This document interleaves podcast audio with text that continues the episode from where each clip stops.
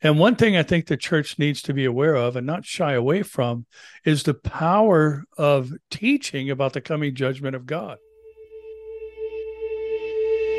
Is Bible prophecy unfolding? Well, Barry Stagner is here and he'll be walking us through the biblical timeline so that we can see the world events unfolding through the pages of the Bible. Barry, thank you for joining me today. Thank you, Nancy. Really blessed to be with you. Thank you. And Barry, we see all the chaos in the world and so many events unfolding. How do we know that this is part of the timeline in biblical prophecy? Well, I think the first thing is to recognize is that Israel, excuse me, is a nation once again. And in Ezekiel 36, the Lord said he was going to bring his people back, uh, not for their sake, but for his holy name's sake. And he said in that same chapter, before the famed passages of Ezekiel 37 to 39, that every day that the Jews were outside of their national homeland, his name was being profaned. So he said, that he's going to bring back these uh, dry bones and breathe life into them. And this pictures the rebirth of the nation of Israel. And Jesus made mention of the fig tree in the Olivet Discourse, and the fig tree in both Joel, uh, Hosea, and then in, uh, another verse in Jeremiah speaks of Israel being a fruitless fig tree. So Jesus said, when you see the fig tree budding and putting forth leaves, you know that summer is near. He's drawing a word picture. So too, when you see the regathering of the nation of Israel, is what is implied, you know that there's a single generation before all the Olivet Discourse is going to be fulfilled. So the main thing that tells us we are in the closing moments of church history, coming to an end of the time of the Gentiles is national Israel and the Jews are back in their homeland. What are some of the birth pangs that Jesus spoke about in Matthew 24 that we can expect? Well, it's interesting. You know, you'll hear comments whenever anything is mentioned about uh, Matthew 24, 3 to 8, and the, the natural course of life, uh, things that have been recurring throughout the course of history, that somebody will make that argument.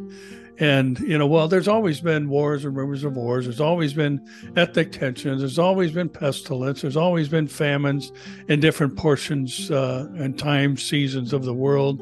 And also, there's always been earthquakes. But one thing we have to remember about those things is that Jesus was answering a question about the signs of the last days. The disciples, four disciples, the two pairs of fishermen brothers, Peter, Andrew, James, and John, asked him specifically, when will these things be? They were first wanting to know about the disassembly of the Temple Mount and the walls around it. And they ask about the signs of your coming and the end of the age. So they had three questions. And the first thing to take note of is that Jesus didn't answer the first question because the first question had nothing to do with the second two. Uh, when the temple was destroyed in 70 AD, that wasn't a sign of his coming or the last days.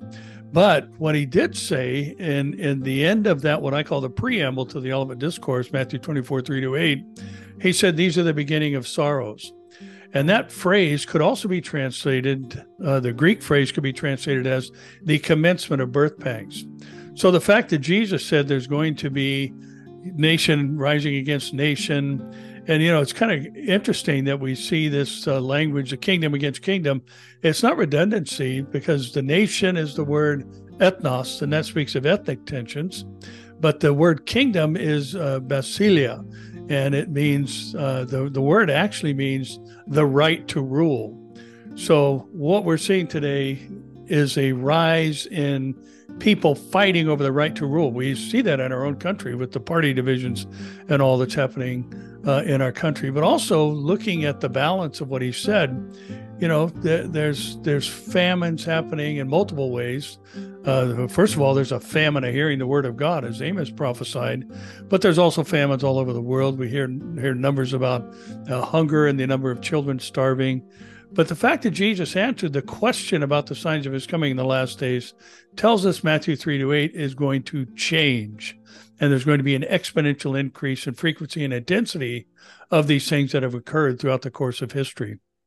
Well, what are we seeing in all of this in our world today, as far as like our countries and what, how is this chaos, you know, attacking us? This there's a, there's interesting passages throughout the course of Scripture that are all uh, pointing to what we're experiencing now.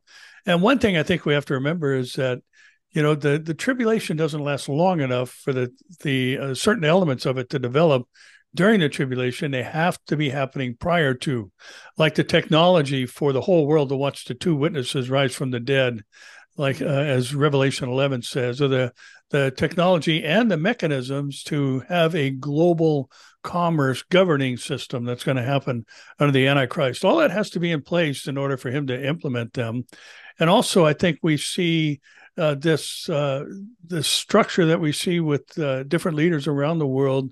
I think it's prophesied in Isaiah chapter 2, where Isaiah says that the time when the Lord rises to shake the earth, he's going to give the world children for their rulers. And I, I think that's twofold in meaning. I think one, it's literal and it's figurative. And uh, there's stories all over the news about uh, Greta Thunberg, uh, someone who's 20 years old who became a spokesperson for something she has no education in and is has absolutely has zero qualifications to be the voice of the climate change movement and yet the world is bowing to the tantrum basically of Greta Thunberg so in, in that sense you know paired with the fact that children are telling parents today what their gender is we see children taking a position of rulership but also, I think the the uh, allegorical or figurative meaning would be incompetent leadership, and mm-hmm. that's what's causing chaos all over the world. Is we've just got leaders who all they care about is the right to rule. Uh, you know, we certainly see that in the Muslim-dominated countries where extremists are at the helm. Uh, they don't care about the people. All they care about is staying in power. Mm-hmm. And sadly, we've seen that develop in the U.S. as well. Mm-hmm. It's not about you know serving the people. It's not about government by for uh, by and for the people. It's about maintaining power so you can advance your agenda. So uh, I think this is prophetic uh, as well from Isaiah chapter two and three. Yeah, you know, it, it makes me think about how God's timeline is in all this. You know, He allows all this to happen, right? The the sin that has covered the world is now rising up, and uh, and God is intervening in so many ways even in we when we see the bad things happening too. Yes. Um, and and you know the sad thing is is is Israel and the Jewish people are under attack worldwide, and they're ramping up their forces against evil, right? And and you reference again, you referenced Isaiah two uh, seventeen through nineteen. So how do you see Israel in this time upset and in defense? Well, Zechariah talks about in chapters 12 to 14 uh, in that that series of chapters, we find the phrase "in that day" 16 mm-hmm. times, and that day is the 70th week of Daniel of the tribulation. And where all this is going is that the Lord says that, you know, when, when Jerusalem becomes a burdensome stone to all peoples and all the nations of the world are gathered against her, when that finally arrives, and it's developing right now, that he's going to fight as he fights in the day of battle. And we look at what's uh, described for us in the Ezekiel invasion, where through the, the names, most of which are contained in the Table of Nations in Genesis 10, we find that, you know, Russia, Turkey, Iran, Libya, and Sudan are going to invade Israel, being drawn down by God from the north. And these nations are going to fall on the mountains of Israel. And so their invasion is going to be unsuccessful, but it is going to be God empowering his people. And uh, in that, in those passages in, in Zechariah 12 to 14, it talks about that uh, the, the weak will be like David. In other words, there'll be a mighty warrior like David, and uh, Jerusalem will be like the angel of the Lord. In other words, God is going to use his people to deliver his people, but then ultimately he's going to join the battle directly and fight as he fights in the day of battle. And with the flooding rain and hailstones and fire mingled with blood and all these things we see described as his uh, divine response. So, you know, it's just, I think to watch Zechariah 12 3 especially uh, come into the radar as far as development uh, just tells us we, we are very, very near to a major transition in the prophetic timeline for those of the, those of my audience who do do not know you, you go out and you speak all over the country. Oh, absolutely. I've, I've been uh, see this year. Amir and I, Amir Tsarfati, for those who know him, uh, we were in the Philippines for two weeks in January. Uh, we've been this year. We were in Canada, we were in uh, New Zealand, we were in Australia, mm-hmm. and um, you know all over the the U.S. as well. Mm-hmm. Uh, we we had basically traveled from July uh, through October, and uh, just you know wherever the Lord opened the door, that's where we went. Uh. Amir is staying home for all of 2024. And it's kind of interesting that the Lord gave him uh, just that unction in his spirit. Uh, stay home, something big's coming.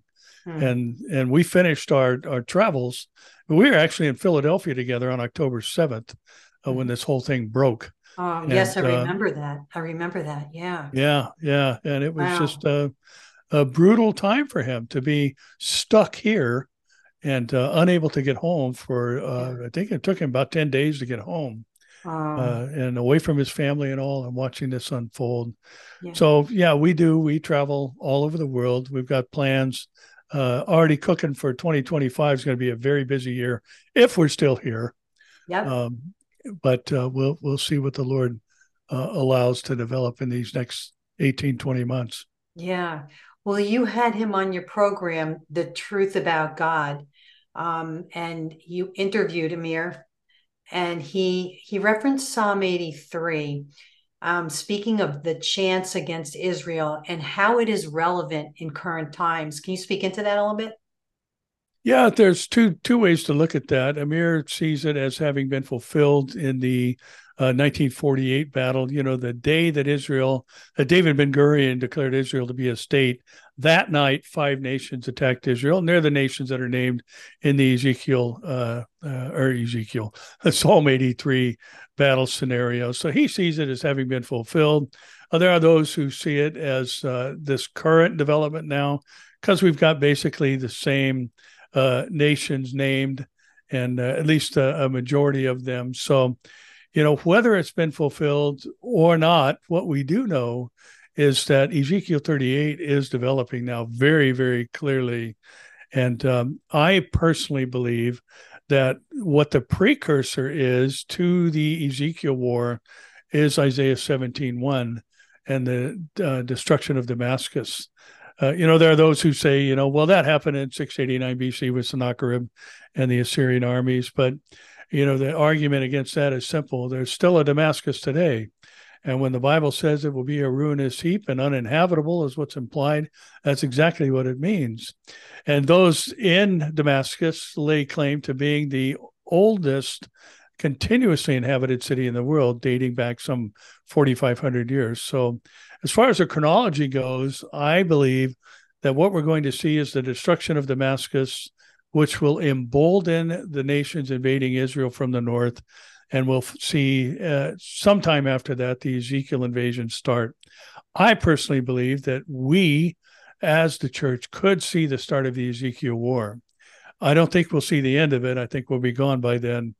But uh, I do believe that you know, when God's uh, acting in his wrath against those invading nations, uh, that requires that the church not be present on the earth.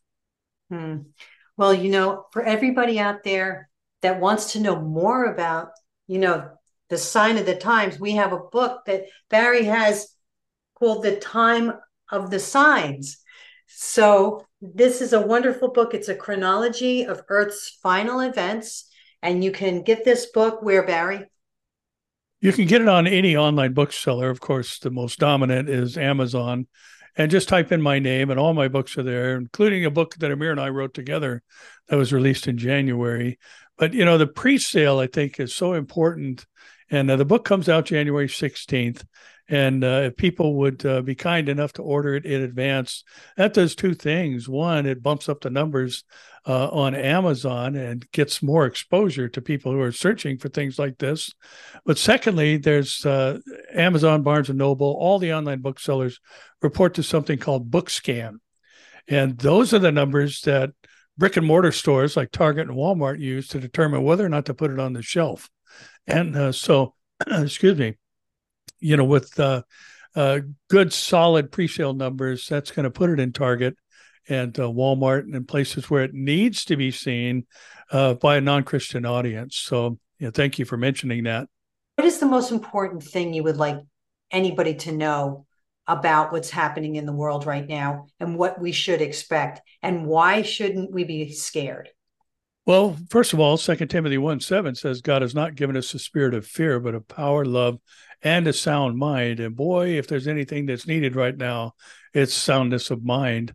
And so, because God has given us, and I like to describe prophecy as history in advance, it's not God making predictions, it's God having already visited the future because of where he sits on high.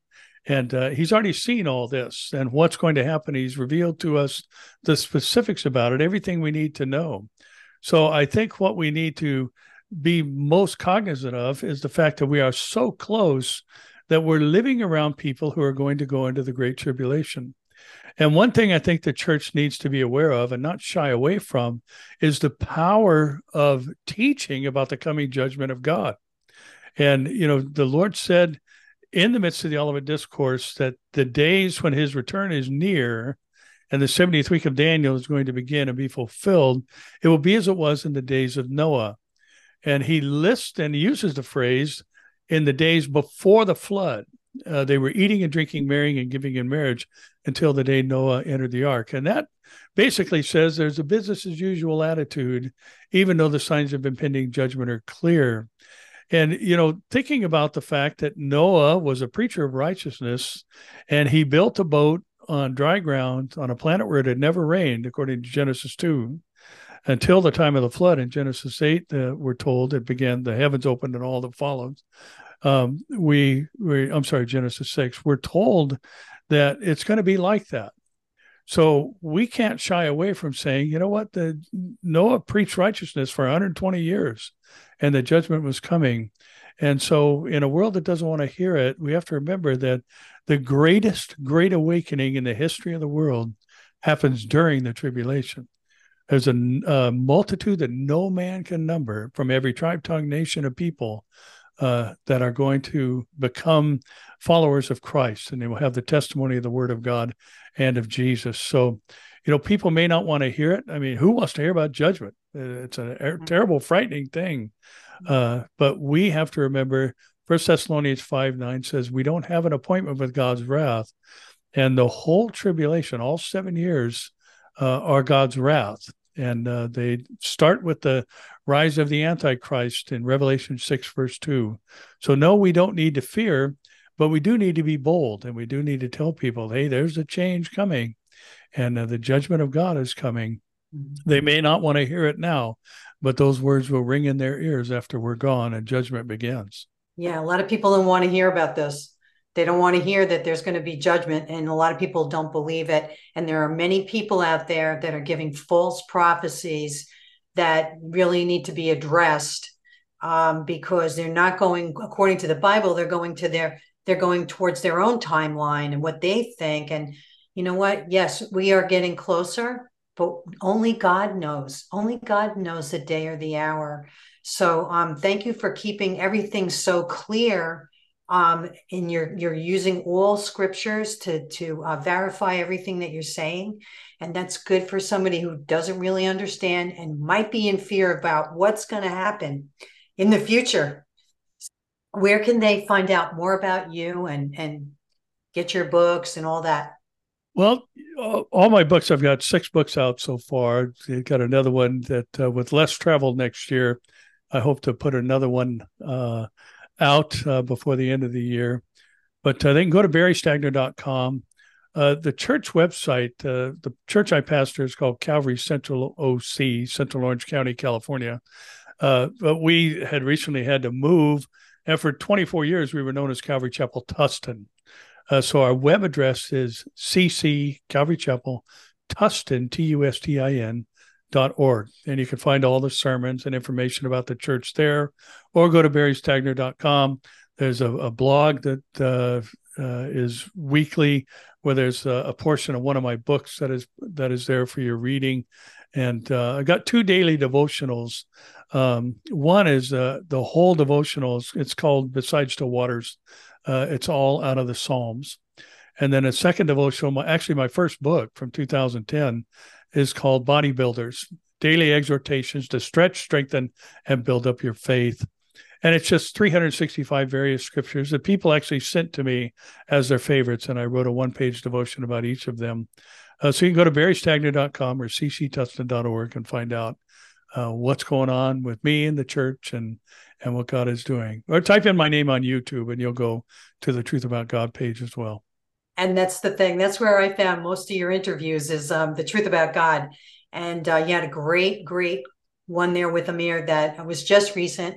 And um, I think people should be watching that. Um, you're an, an, amazing host uh, because yeah. you allow him to just tell his story and what he's going through. And, you know, it's tough for them. And, and we need to be praying for Israel, everyone. Yes. He's out there. Just remember to pray for Israel and pray for the United States too, because we are in battle with them and um, we're standing by their side. And so, Lord, we, we, we pray the Lord that that all comes together and that mm-hmm. um, also um, so my last question would be what would you like to leave my audience with today i think you know one thing i share at every conference that amir and i speak at is that my my takeaway or i hope that their takeaway is not just excitement. You know we should be excited about the the possibility of the lord coming for his church at any moment. That is a very exciting thing to consider and it should comfort our hearts. But one of the things that I think is interesting is that the Lord in Revelation chapter 6 through 19 gave us very specific and detailed information about a time period that we're not going to be here for. Why does he want us to know that in one uh, time frame in in the tribulation. A third of the earth's population is going to die and another quarter of the earth's population. There's going to be a locusts that come up from the pit that torment people for five months and they'll seek death and not be able to find it. We're not going to be here for any of that but why does he want us to know? And i think the reason is twofold. One to comfort our hearts and two to break our hearts. To comfort our hearts knowing that we don't have an appointment with this season of god's wrath but also to break our hearts for the lost and perishing around us.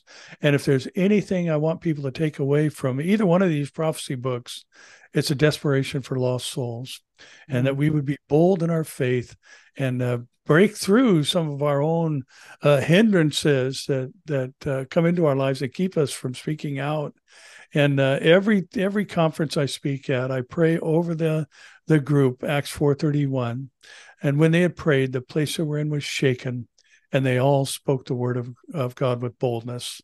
And that's that's really my hope is that people would get bold in their testimony for Jesus so others can know uh, about him and escape all these things that are coming upon the world and most importantly escape eternal separation from him and hell. If this ministry has blessed your life, would you like, subscribe and share it with others? We're here to fulfill the great commission so be sure to come back for the next episode of The Call with Nancy Sabato. You'll be blessed. And do you listen to the call of God? Because God speaks to you every day. Are you listening to the call?